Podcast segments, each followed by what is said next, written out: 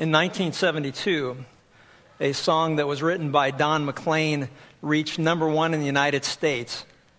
And it reflected his interpretation of events that were triggered by the plane crash that killed Buddy Holly, Ritchie Valens, and the Big Bopper on February 3rd, 1959.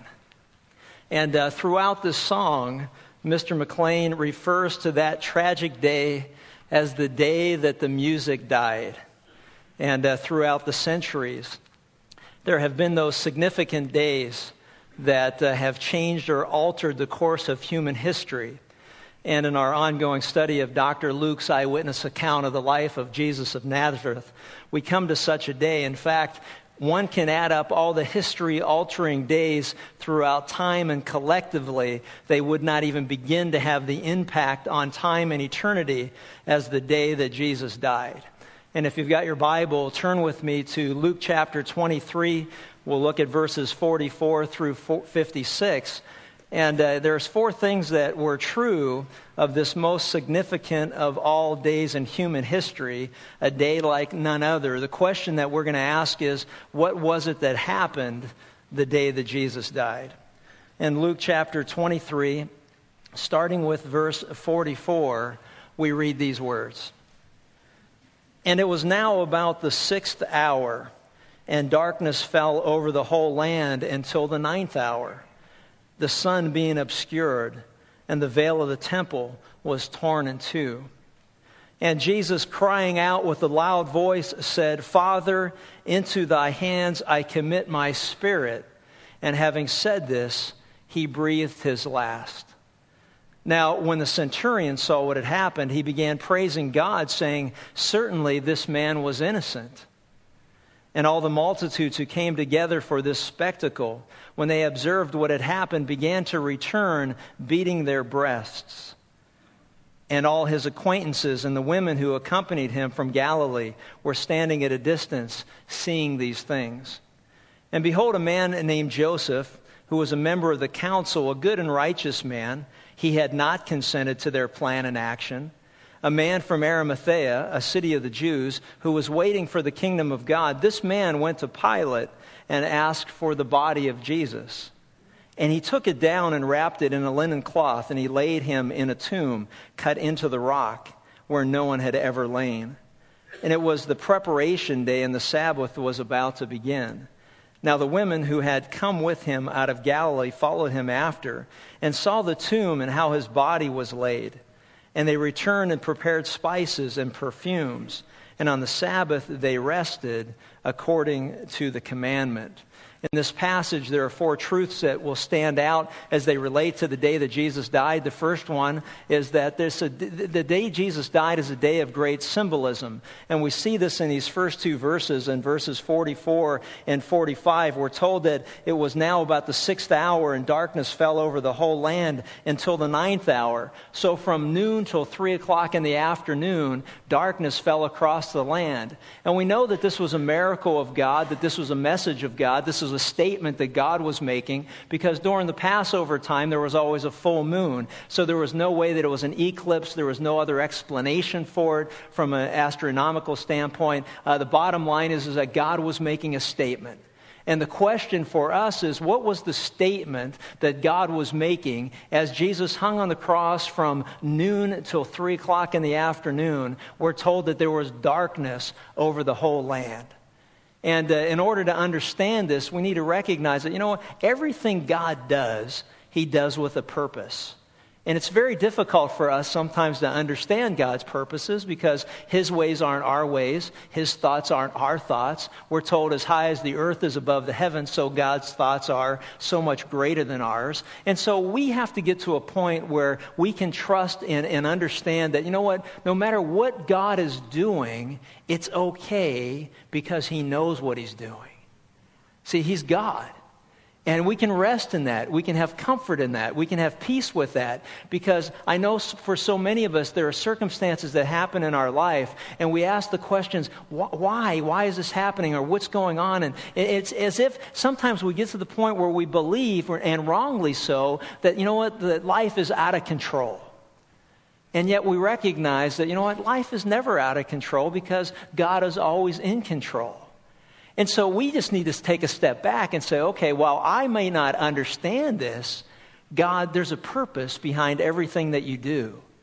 And in this particular verse, we learn that there's darkness upon the land from noon to three o'clock. And in order to better understand it, we go back to the Word of God. And every time that I'm confused in my own life, I need to go back into God's Word and get clarity. The Word is a lamp unto our feet and a light unto our path. If you're ever confused in life and you're trying to figure out what it is that God's doing, I would highly recommend that you take time to get in the Word of God and allow Him to speak to you. Allow Him to show you what it is that He's doing. And so, as we get into the Word of God, as always is the case, God does what He does for His purposes. And according to Amos chapter 8, verse 9, we read these words I will make that time like, and this is verse 10, he says, I will make the sun go down at noon and darken the earth in broad daylight. Amos 8, chapter, chapter 8, verse 9. And he goes on and he says this I will make that time like mourning for an only son. I want you to stop and think 755 years before this day occurred, God said, And I will bring upon darkness upon the land, and from noon on it's going to be dark. And so God continues to speak to us eh, through His Word. And we can have confidence in God's word because here it is almost 800 years before the day that Jesus died. And God says, On that day, there will be darkness upon the land, and I will make it dark from noon on. Now, anybody familiar with the Word of God would have just been jumping up and down with joy, knowing that what looked like was, uh, you know, a world gone out of control. How did this happen? You know, not but a few days earlier, we were singing Hosanna in the highest, and we were laying our robes down, and we had palm branches, and we were, you know, we were ushering in the kingdom of God, and we were praising God that Jesus, the Messiah, had arrived. And all of a sudden, you know, this, this, this, this myriad of events took place, and he's arrested and he's tried and he's thrown back and forth between Caiaphas and Herod, and they bring him out and they, and, you know, and, and they put a crown of thorns on him and they scourge him, and, and now all of a sudden he, he's crucified. And he's hanging on the cross, and everybody that was following and looking at him as, as the Savior is going, What in the world's going on? The world has gone out of control. And God says, There's nothing out of control. 755 years before this day ever happened, I tell you that from noon on there will be darkness upon the land. This was a day of great symbolism because it was a day that God helped people to understand who were sensitive to the Word of God that, you know what, everything is right on, on target. There's no panic in heaven, only plans. Everything is happening exactly as God had ordained it to happen. You know, I will make that time like mourning for an only son. The darkness represented mourning for an only son. And it also signified the reign of evil that was predicted by Jesus at his arrest. If you remember in, in, chapter 22, verse 53, he had told them on the night of his arrest, he said, While I was with you in the temple, you did not lay hands on me. But this hour and the power of darkness are yours. You need to recognize and understand that the day that Jesus died and darkness was upon the land is the day that the devil thought he won. It's the day that the devil was jumping up and down. It's a day that all of his demons were baying with delight. But what they did not understand, it was the day that while the devil bruised Jesus' heel, it was the day that Jesus' death would crush his head forever. Genesis chapter 3. God is in control. He says that day is coming where the devil will think that he won and he bruised the heel of the Savior, but you know what? Jesus' death on the cross crushed his head. And so, as we look at this, this darkness signifies that there was mourning that was taking place. But what was, what was actually taking place on those three black hours as Jesus hung on the cross is something that, you know, the, th- there are times in my life where I read through the Bible and I'm just absolutely just blown away. And I don't have an, I don't have an understanding of what it is that God has really done for you and I. But I read this and begin to recognize that, you know, for those three dark hours on the cross, that all of our sins were poured out upon Jesus. And I want you to notice this is to God's plan.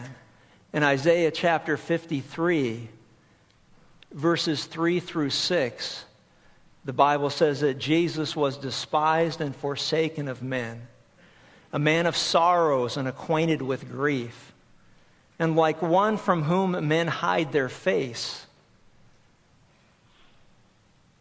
a man of sorrows and acquainted with grief. He was despised, and we did not esteem him. Surely our griefs he himself bore, and our sorrows he carried. Yet we ourselves esteemed him stricken, smitten of God, and afflicted. But he was pierced through for our transgressions, he was crushed for our iniquities, and the chastening for our well being fell upon him and by his scourging we are healed. All of us, like sheep, have gone astray, and each one of us has turned his own way, but the Lord has caused the iniquity of us to fall upon him. For those three hours on the cross, God caused the iniquity of us all, you and me, and every other human being that ever lived throughout human history. God took our sin and poured it out on Jesus on the cross. And for those three hours in darkness, God was in mourning as to the price that Jesus paid so that you and I would never have to pay that price if we would just trust in Him.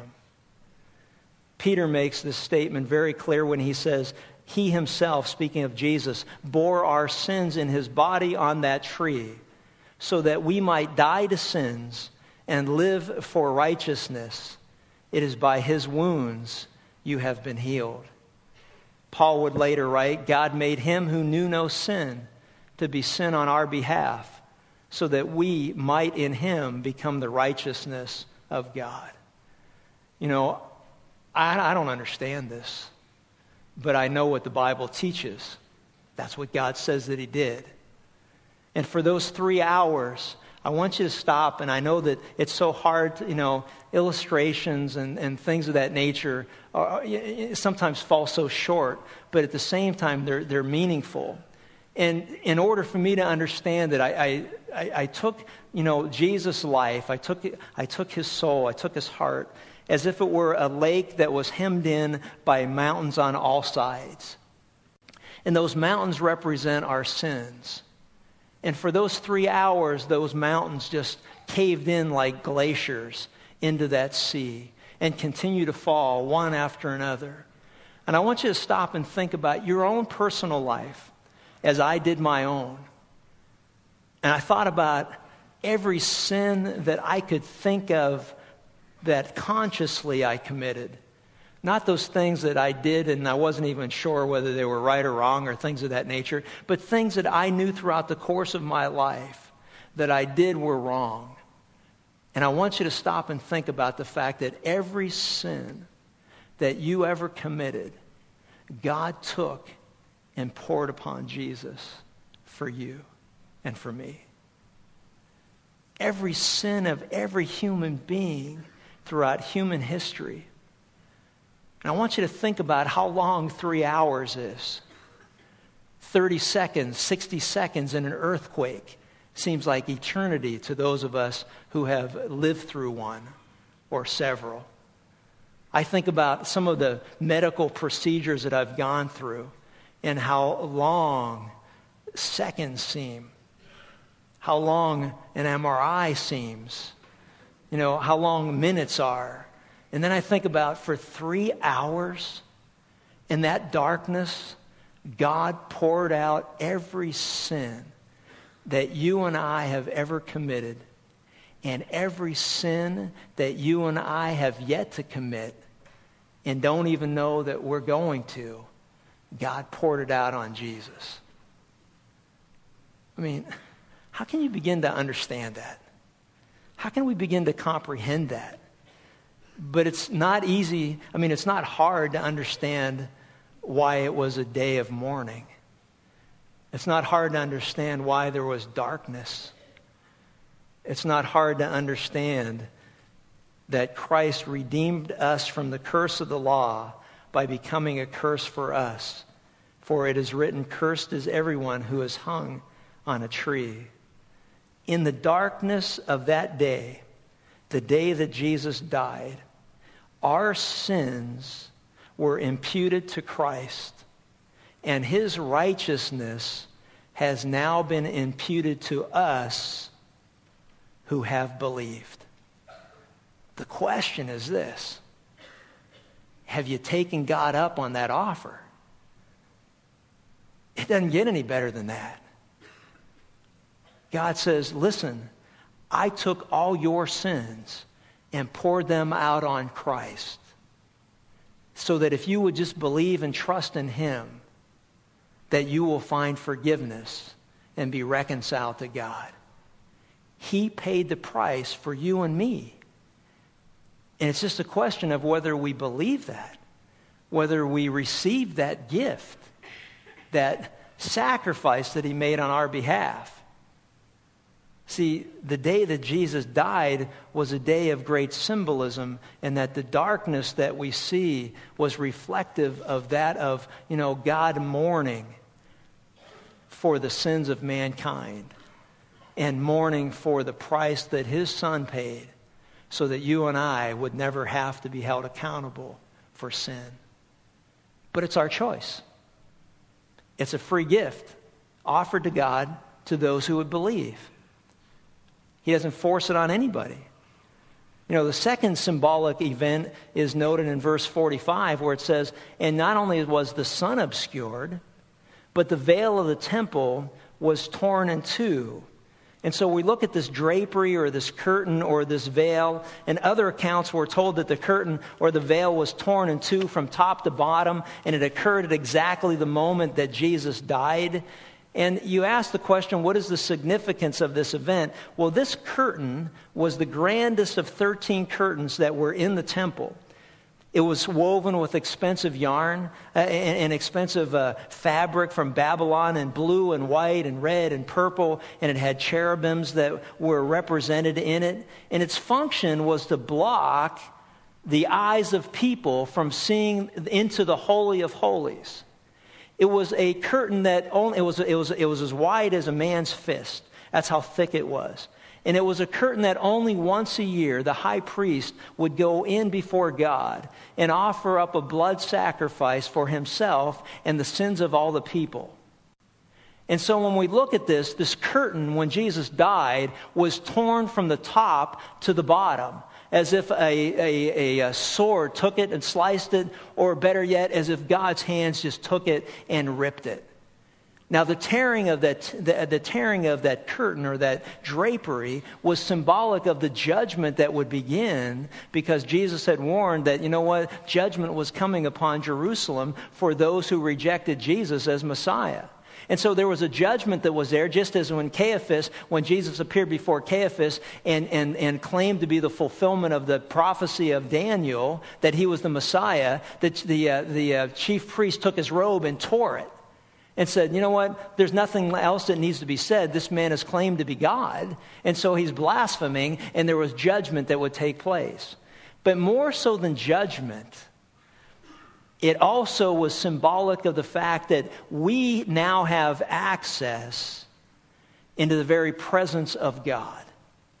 The veil was torn so that men would have access to God. And when we look at this, Hebrews, for example, in chapter 10, verses 19 through 22, says that, Therefore, brethren, since we have confidence to enter the most holy place by the blood of Jesus, by a new and living way opened for us through the curtain that is his body. And since we have a great priest over the house of God, let us draw near to God with a sincere heart in full assurance of faith, Hebrews 6:19 says, "We have this hope as the anchor for the soul, firm and secure." It enters the inner sanctuary behind the curtain where Jesus, who went before us, has entered on our behalf. There was no longer a need for a priesthood. Peter writes that we are a chosen people, a royal priesthood, a people that have been chosen for God's own possession. And in 1 Timothy chapter 2 verses 5 through 6 we're told that there, is now only one mediator between God and man and that it is the man Christ Jesus. And so what is being said to us very clearly is this. The day that Jesus died on the cross is the day that God made open access to his very presence by grace through faith in the finished work of Christ. Isn't that awesome? I mean, what's so wonderful about that is, is that you and I don't need to go to any middleman to have access to God. You and I, who have put our faith and trust in Christ, believing that He died on the cross for our sins, that He rose again from the dead, have trusted Him as our Savior, the Bible says that we can now boldly approach the throne of grace with confidence because we have access to God through Jesus Christ our Lord. Isn't that great? The most wonderful thing that I want to encourage all of God's people is to recognize that, you know what, you don't have to go to any other person to have access to God. You could go direct. And I can go direct. And we can take our cares to Him. We can take our concerns to Him. We can take our praises to Him. We can take everything to Him because we have access to the very throne room of God because the symbolism of that day was the curtain was ripped from the top to the bottom and there was no need to go through any middleman. Jesus Christ is the only mediator between God and man and we can go to Him. And you know what? And that is the only access to God. He's the only access to God. There's no other way to God. That's why I said, I'm the way, the truth, and the life. No man comes unto the Father but through me. He is our access. See, the day that Jesus died was also a day of divine satisfaction. If you go back to Isaiah chapter 53, I want you to recognize and understand that, you know what? That God was well pleased in what Jesus accomplished on the cross because this has been always, through time and eternity, God's plan to reconcile man to himself. In Isaiah chapter 53, down at verse 10, it says, But the Lord was pleased, satisfied to crush him, putting him to grief, if he would render himself as a guilt offering he will see his offspring. He will prolong his days. And the good pleasure of the Lord will prosper in his hand. And as a result of the anguish of his soul, he will see it and be satisfied. And by his knowledge, the righteous one, my servant, will justify the many as he will bear their iniquities. Notice that. God was well pleased that Jesus went willingly and obediently and voluntarily to the cross because that has always been God's only way to reconcile man to God. See, now I realize that, you know, there are a whole bunch of folks who want us to believe a whole bunch of different things. But you need to recognize and understand this. The Bible is very clear. There is no other way that you can be right with God other than believing and trusting that God poured out your sins upon Jesus. That's it. And if God is God and He's the ultimate authority and He says that's the only way, there's nobody else to appeal to. You can't say, well, you know what, I don't like that way. I like, I'll do good works. I'll do that thing. I'll try to be better than my neighbor. I'll try to be better than some people in my family. I'll try, you know, let me do that. Let me, let me have that approach to heaven. But, but see, what we don't understand sometimes is this it's not open for negotiation. He's the ultimate authority. You can't appeal it. There's no other court to turn to. There's no appellate court. There's no federal court to overturn a local court. There's no, you know, th- th- that's it. This is God's way for you to be right with God, and either you believe what God says or you don't. If you believe what He says, you trust that Jesus died for your sins. If you don't believe that He says, then you know what? You're on your own. And you know what? All I can tell you is this you're wrong. You're wrong. I can't even say to you, I hope you're right, because I know you're wrong. And the reason I know you're wrong is because God's word is reliable and trustworthy. This isn't my opinion. This isn't the opinion of our church. This isn't the, you know, the statement of our faith or our doctrine. This is what God's word says is the only way that you and I can be right with God. And so either the Bible is wrong totally, or the Bible is right in its totality. And if it's right, this is it. So take it or leave it. It's the only plan. And you'll notice that the day that Jesus died was a day of divine satisfaction as we go back to Luke chapter 23, because in it we see the commitment of Jesus to his Father. Notice this in verse 46. Jesus crying out with a loud voice, and he said, Father, into your hands I commit my spirit. This was a quote from Psalm 31, verse 5. This was a psalm that every Jewish mother and dad taught their children. And basically, it was a bedtime prayer that said, You know what? Into your hands, God, I commit, your, commit my spirit. This was our version of, Now I lay me down to sleep. You know that one? Now I lay me down to sleep. I pray the Lord my soul to keep. If I should die before I wake, I pray the Lord my soul to take. Well, this was the, you know, the Jewish version of that prayer. And that is, into your hands I commit my spirit. But Jesus added something very personal as we saw all throughout his earthly life. And that is he added the word Abba or Father. Father, into your hands I commit my spirit. And what he is saying is, is that, you know what? It's okay because I know that you're in total control of everything.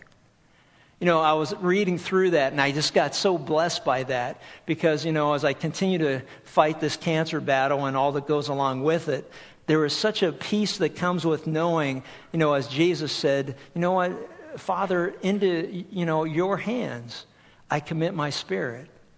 See, precious in the sight of the Lord is the death of his saints. We know from the Word of God when we who trusted in Christ are absent from our body will be present with the Lord. And so we can have a peace about whatever our circumstances are, even if it's the circumstances that lead up to our very departure from this life to the next, that we can have this total commitment to God and say, you know what, Lord, I, I can entrust into your hands my very soul. And you know, now I lay me down to sleep. And I pray the Lord my soul to keep. But if I should die before I wake, Lord, I pray the Lord my soul to take. And I only have to pray the Lord my soul to take because I know his word promises that he will. And so every time my wife starts feeling my face in the middle of the night and starts doing this routine, you know, we're just comforted by the fact that if I'm not there anymore, we know where I'll be. And you know what? And what a great, just, just what a great comfort that is for all of us to recognize who have trusted in Christ that we can commit our spirit, our soul, to our Heavenly Father. You know, another interesting thing is, is that notice it says that Jesus cried out, Father, into the, your, your hands I commit my spirit. But we also know from Matthew 27 50 and Mark 15 37 that Jesus cried out with a loud voice. Notice this in verse 6, 46. He cried out with a loud voice. And I'll guarantee you that everybody at the site of the crucifixion was shocked by him crying out in a loud voice because no one being crucified had a loud voice in which to shout out. But he also shouted out one word in the original Aramaic, and that was finished, or in our English, we've got it is finished. It is complete. It is done. What I came to do, I accomplished. The Son of Man came to seek and to save that which was lost. For even the Son of Man did not come to serve, but to serve and to give his life a ransom for many. The day that Jesus died, he yelled out in a loud voice, Finished! And it's a present perfect tense, meaning this it is finished today and forever. It is done. There is nothing to be added to it. It is finished. It is complete. It is everything that God said that I would accomplish. I've accomplished. And with a cry of victory and strength that no other crucifixion victim ever had, he yelled out and scared everybody around him. Done! It is done.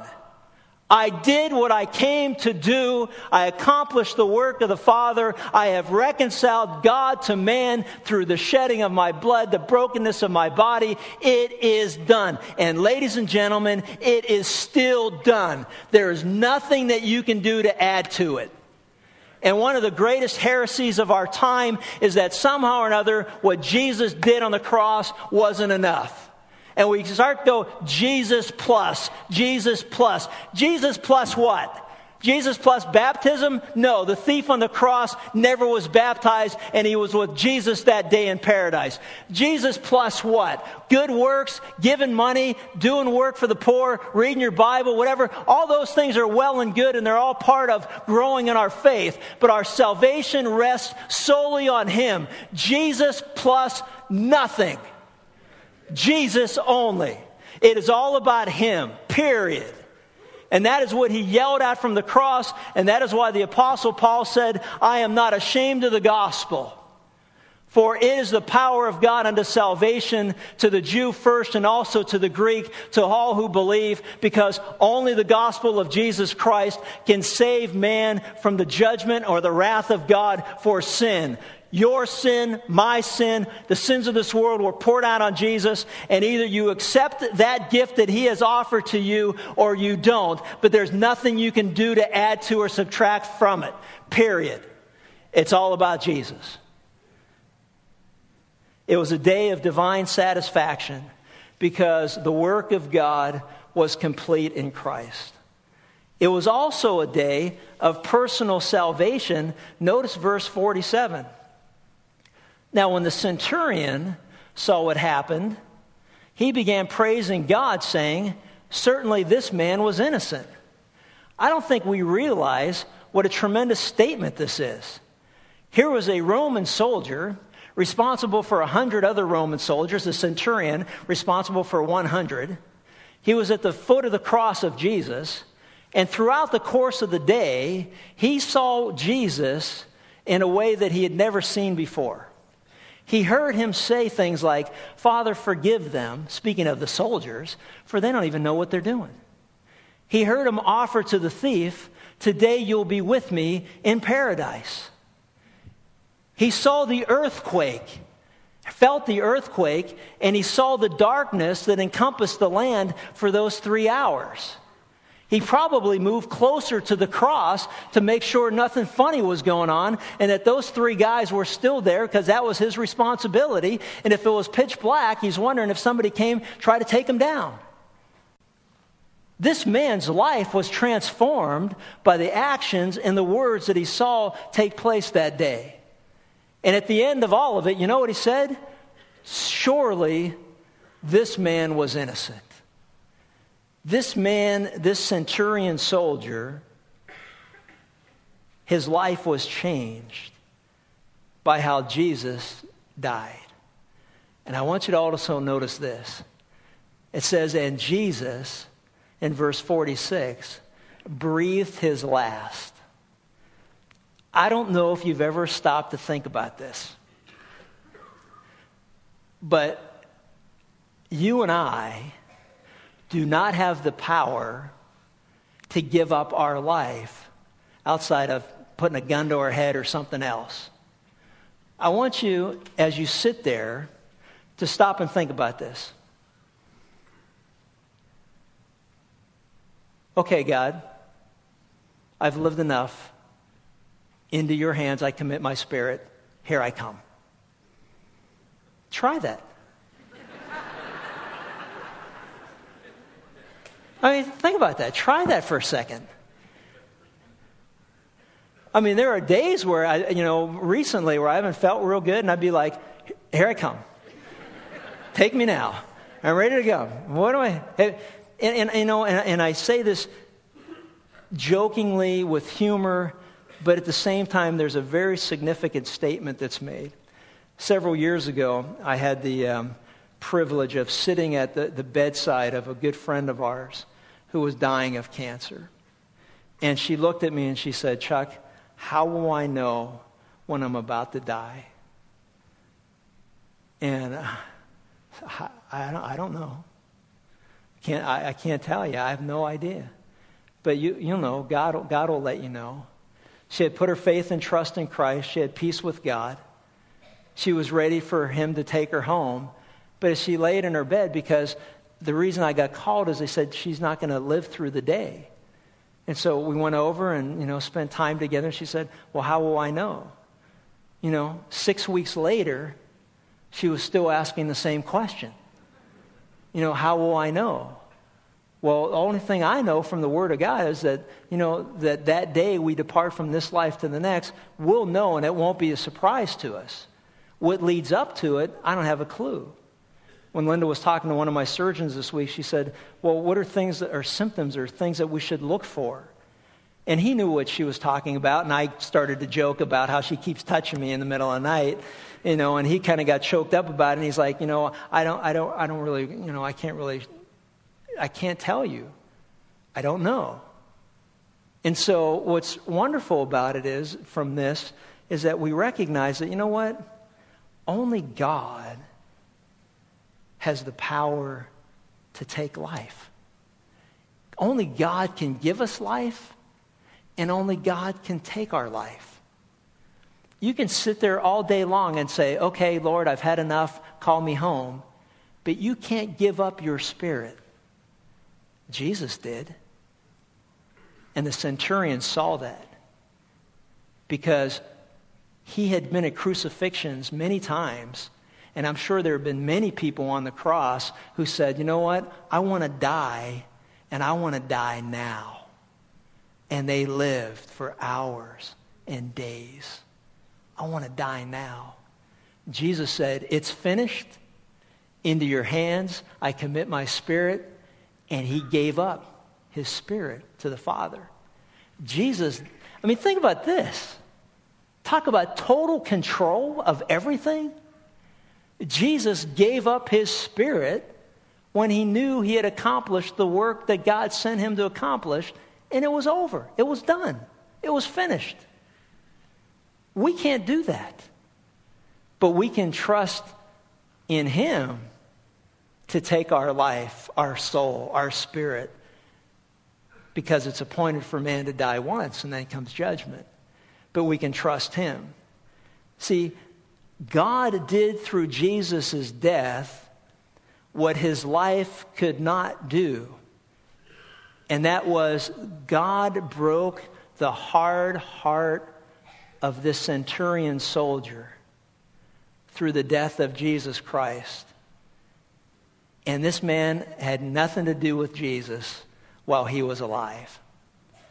So now, you want to get excited about something? Think about this. As I was reading through this and studying this, I, I you know, my prayer to God was this God, I want you to do through my death, and I don't know when that's going to be, and I just explained that to you. That's all in God's hands. But I want you to do through my death what you haven't been able to accomplish through my life. And I want you to reach people that have had no interest in spiritual things, whether through our life or whether through our death. May God be glorified and may his kingdom increase. Is that the best? That's, that's a priceless commercial. You know, because there are people in our lives that have no interest in spiritual things until they hear you're dying and then they want to talk to you. And that's all right. And like I told the guys on the angels, I blame them said, Man, for years I've been trying to teach you these truths and you haven't been interested in hearing anything I had to say. Now all of a sudden, you know, I got to get sick and I got to be dying from cancer for you to want to listen to anything I got to say. And I'm thinking that maybe some of you are responsible too. but, but I don't know that for sure, so I don't want to I don't want to lay that guilt trip on you. but, you know, but the bottom line is this whether through our life or whether through our death, God uses us for your glory. Isn't that the best? And lastly, it was a day of deep sorrow.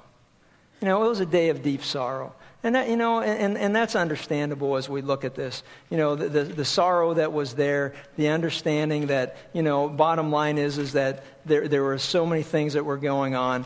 And, and the reaction, first and foremost, of the crowd, there's in verse 48.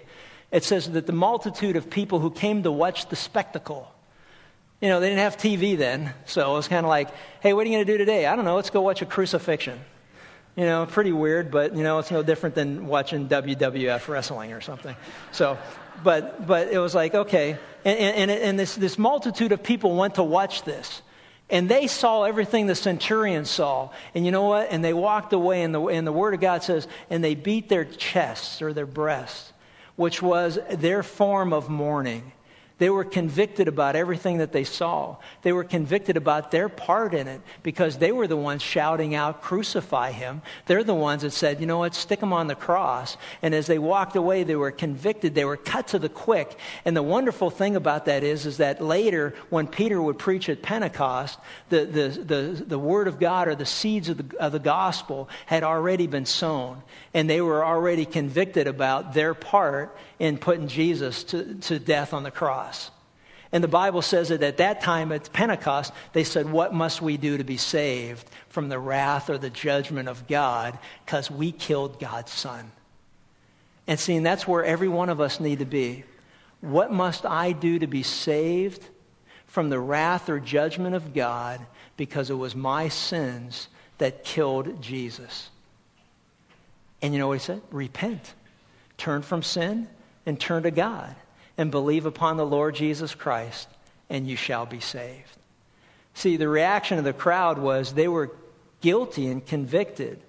The response of the women also indicates that there was a tremendous sorrow that was there in verse 49. And all of his acquaintances and the women who accompanied him from Galilee were standing at a distance seeing all these things. There was a tremendous amount of sorrow and mourning. And you know what? And sorrow and mourning always precede salvation. You know, you can't come to God and say, oh, okay, great, I'll believe Jesus died on the cross for my sins. Sounds like a good deal. Where can I sign up? What? You need to understand that you put him on the cross. You need to understand it was your lies and your immorality and your greed and your gossiping and your, your, your coveting and, and, you know, and your hatred and your anger you know, you can't get off the hook, and I can't get off the hook. And until we recognize, you know what? It was my sin that put Jesus on the cross. It was my sin that God poured out upon him in those three hours of darkness. Until you take responsibility for it being your sin that put Jesus on the cross, you could never come to be reconciled with God because the word says to repent, have a change of heart and mind about your own goodness or whatever else you think it is about yourself. None of us are righteous. All of us have sinned. All of us have fallen short of the glory of God. Every one of us have turned from God. And until we recognize that, we can't be saved from the wrath of God. But once we do, a broken and contrite heart, God will never despise. There was a day of great sorrow. This should be a day of great sorrow for you and I to finally fully comprehend that it was our sins that put Jesus on the cross. Now, notice the request as we wrap this up of Joseph of Arimathea. We're told that Joseph was a good man, righteous man, he hadn't consented to their plans and their action, which is kind of strange because other gospel accounts say that, you know, the entire council was in hearty approval. So either Joseph wasn't in town when they took the vote or he wasn't asked to be a part of it, but he didn't consent to it. And that's one of those contradictions that people look at and go, oh, well, you know what? He was on the council and the council all agreed. Well, you know what? The council that was there that voted agreed, but Joseph wasn't a part of it and neither was Nicodemus. And so this man consented, it says, didn't consent to their plans. He, he went to Pilate and asked for the body of Jesus. Now, we're told in Mark chapter 15, 42 through 45, that it wasn't until he gathered up his courage that he went to Pilate and asked for the body of Jesus. And the reason for it was very simple. Until this moment in time, Joseph was, like so many of us, a Secret Service believer, an undercover Christian. Lord, I'm for you, but I'm not letting anybody else know because there's going to be some heat put on me if people find out. So it was kind of like, but there's a point in every one of our lives where we have to take a public stand for the Lord. If we confess with our mouth that Jesus is Lord and believe in our heart God raised him from the dead, you shall be saved. With the heart, man believes in, in, results in righteousness, but with his mouth, he confesses unto salvation. Listen, folks, if you have trusted in Jesus Christ as your Savior, the Bible says that God has not given us a spirit of timidity, but one of power and love and discipline. That there is a point where you must proclaim him and the excellencies of him who have called us from darkness to light. That we are to be his witnesses. Jerusalem, Judea, Samaria, the outermost parts of the world. You cannot come to faith and trust in Jesus Christ. You cannot be born again. You cannot have the Spirit of God living within you and deny Jesus publicly before men. The Bible says that if you deny him before men, that Jesus will deny you before his Father. And so it becomes indicative of whether we're truly born again as to how vocal we are about our faith and trust in Christ. And there are some of you from a generation who have been wrongly taught that, you know what, that's a personal thing that you don't share with anybody. And I would ask you the question who taught you that? The Bible didn't teach you that because the Word of God says we are to proclaim before men that Jesus is alive. We're to proclaim before men that it is God's will that men everywhere repent and turn from sin and turn to Christ. We are to be his witnesses of this great transformation that has taken place in our life before those around us who don't know Jesus. And where in the world have you bought into the lie that somehow this is something personal between you and God? It is not. It is a public transaction that is to be testified before men. When was the last time you told anybody about Jesus? That really is the litmus test of our faith. You know, Joseph and, Nic, and Nicodemus finally come out in public, and Joseph gathers up the courage to go to Pilate and says, I want his body. Joseph says things about Jesus after his death that he should have said about Jesus while he was alive. No, better late than never, but I read somewhere not long ago this it is one of the tragedies of life that we place on people's graves the flowers that we should have given them when they were alive. And I read that and I said, you know what? That is so true. That is so true.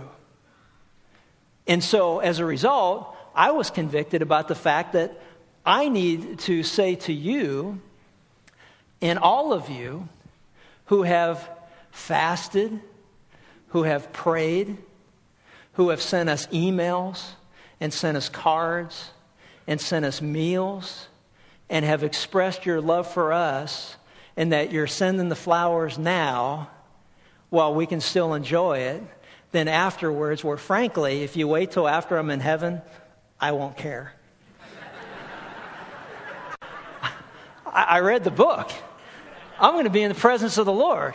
And it's like, I don't care what you send to my wife after that or whatever the timing is. It's like, it won't matter to me. I appreciate today that I can say thank you to you and praise God for your prayers. And listen, folks, God knew about my cancer before I did, before the doctors did, and before we shared it all with you. Now, we realize that God also says that we're to come to Him in prayer. So it's not like God hasn't heard about my cancer. And I realize that every time you pray on our behalf, He hears more about it. but I just want to let you know, He already knows all about it. I thank you for it, but I encourage you to keep your eyes on Jesus. Because you know what? There's no panic in heaven, only plans. And what I learned from Joseph, I want to share with you, and that is this live lives of no regrets. If God convicts you to do something today, do it. If God convicts you to pick up the phone to call somebody, call them. If God says, hey, jot I want you to write this person a note of encouragement, write it to them. Because, you know, there's no sense putting flowers on the grave of a person who's in heaven when you can bless them while they're still here. And so we need to bless one another while we're all still here. And that's what I learned from Joseph. Better late than never, yes. But you know what? You could have blessed Jesus, even though his voice wouldn't have made a difference if he stood up in the middle of the Sanhedrin and said, You know what? I'll have nothing to do with this. This is wrong. God's plan was still going to happen the way that it did, but Joseph could have stood up publicly and said, I'll have nothing to do with that. And he could have blessed our Lord in the process. So it's, you know, it's, it's exciting to know that God's in control of everything. But it also is exciting to know that, you know what? God's teaching us all lessons. And the lesson is this do what God is, is pushing you to do. And it's the best. It is, you know what? The, the best thing about everything that I'm going through, and I mean this sincerely, it's like living through your memorial service and, and you can have some feedback. You know, I can be a part of it. When people call, it's wonderful to be able to catch up with them and say, you know what? Praise God that God's still working in your life. When I get a note and I read it, it's such a blessing to see what God is doing in your life. I mean, it's, it's, it's the best. And so, anyway, that all well, that, that all said, we need to recognize and understand that, you know what, we just need to do what God calls us to do um, and have a life of no regrets. The last thing is we're told that Joseph uh, removes the body of Jesus and uh, lays him in the tomb. And as the uh, saying goes, it's Friday, but Sunday's a coming. And so I want to encourage you to invite friends, neighbors, coworkers uh, Friday to this Good Friday service where we'll talk about what, what, what Jesus accomplished on the day of his death. Next Sunday, two services, don't forget at 8 and at 10.15. And uh, you know what? And, and it only gets better. In closing, a small boy was turning the pages of a book of religious art. And when he came to a picture of the crucifixion, he looked at it for a long time with a sad look on his face, and he finally said this If God had been there, he wouldn't have let that happen. You know, and that's how the crucifixion seems until we understand what it really means. That we learn that God was there on the cross. We learn that it was His will. We learn that because of the cross, grace flashed in the lives of Simon of Cyrene, the daughters of Jerusalem, the crucifying soldiers, the thief on the cross, the centurion that grace has flashed across the lives of you and I who have come to trust in Jesus Christ for the forgiveness of our sins. All of this is from God, who reconciled us to himself through Christ and gave to us the ministry of reconciliation, that God was reconciling the world to himself in Christ, not counting men's sins against them and he has committed to us the message of reconciliation. We are therefore Christ's ambassadors, as though God were making his appeal through us. We implore you on Christ's behalf be reconciled to God. For God made him who had no sin to be sin for us, so that in him we might become the righteousness of God. That's what happened on the day that Jesus died. The question is this Have you been reconciled? If not, we implore you on Christ's behalf be reconciled to God. Let's pray. Our Heavenly Father, we thank you for the truth of your word. We thank you for the impact that was made the day that Jesus died. God, we pray that we understand that our sins, my sin, was poured out on Jesus on the cross. And that if we would just believe in him, we would not perish but have everlasting life. God, we thank you that we will not be held accountable. We will not be held to your judgment or your wrath to those of us who have trusted that Christ did indeed die for my sins. He rose from the dead, he lives victoriously today, and is seated at the right hand of the Father. God, we thank you that you did it all and that we're here to preach Christ and him crucified. We thank you for entrusting to us the ministry of reconciliation. May we boldly go into this world preaching and proclaiming that it is your will that men everywhere repent and be reconciled to God through faith and trust in Jesus Christ. And it's in his wonderful name we pray. Amen.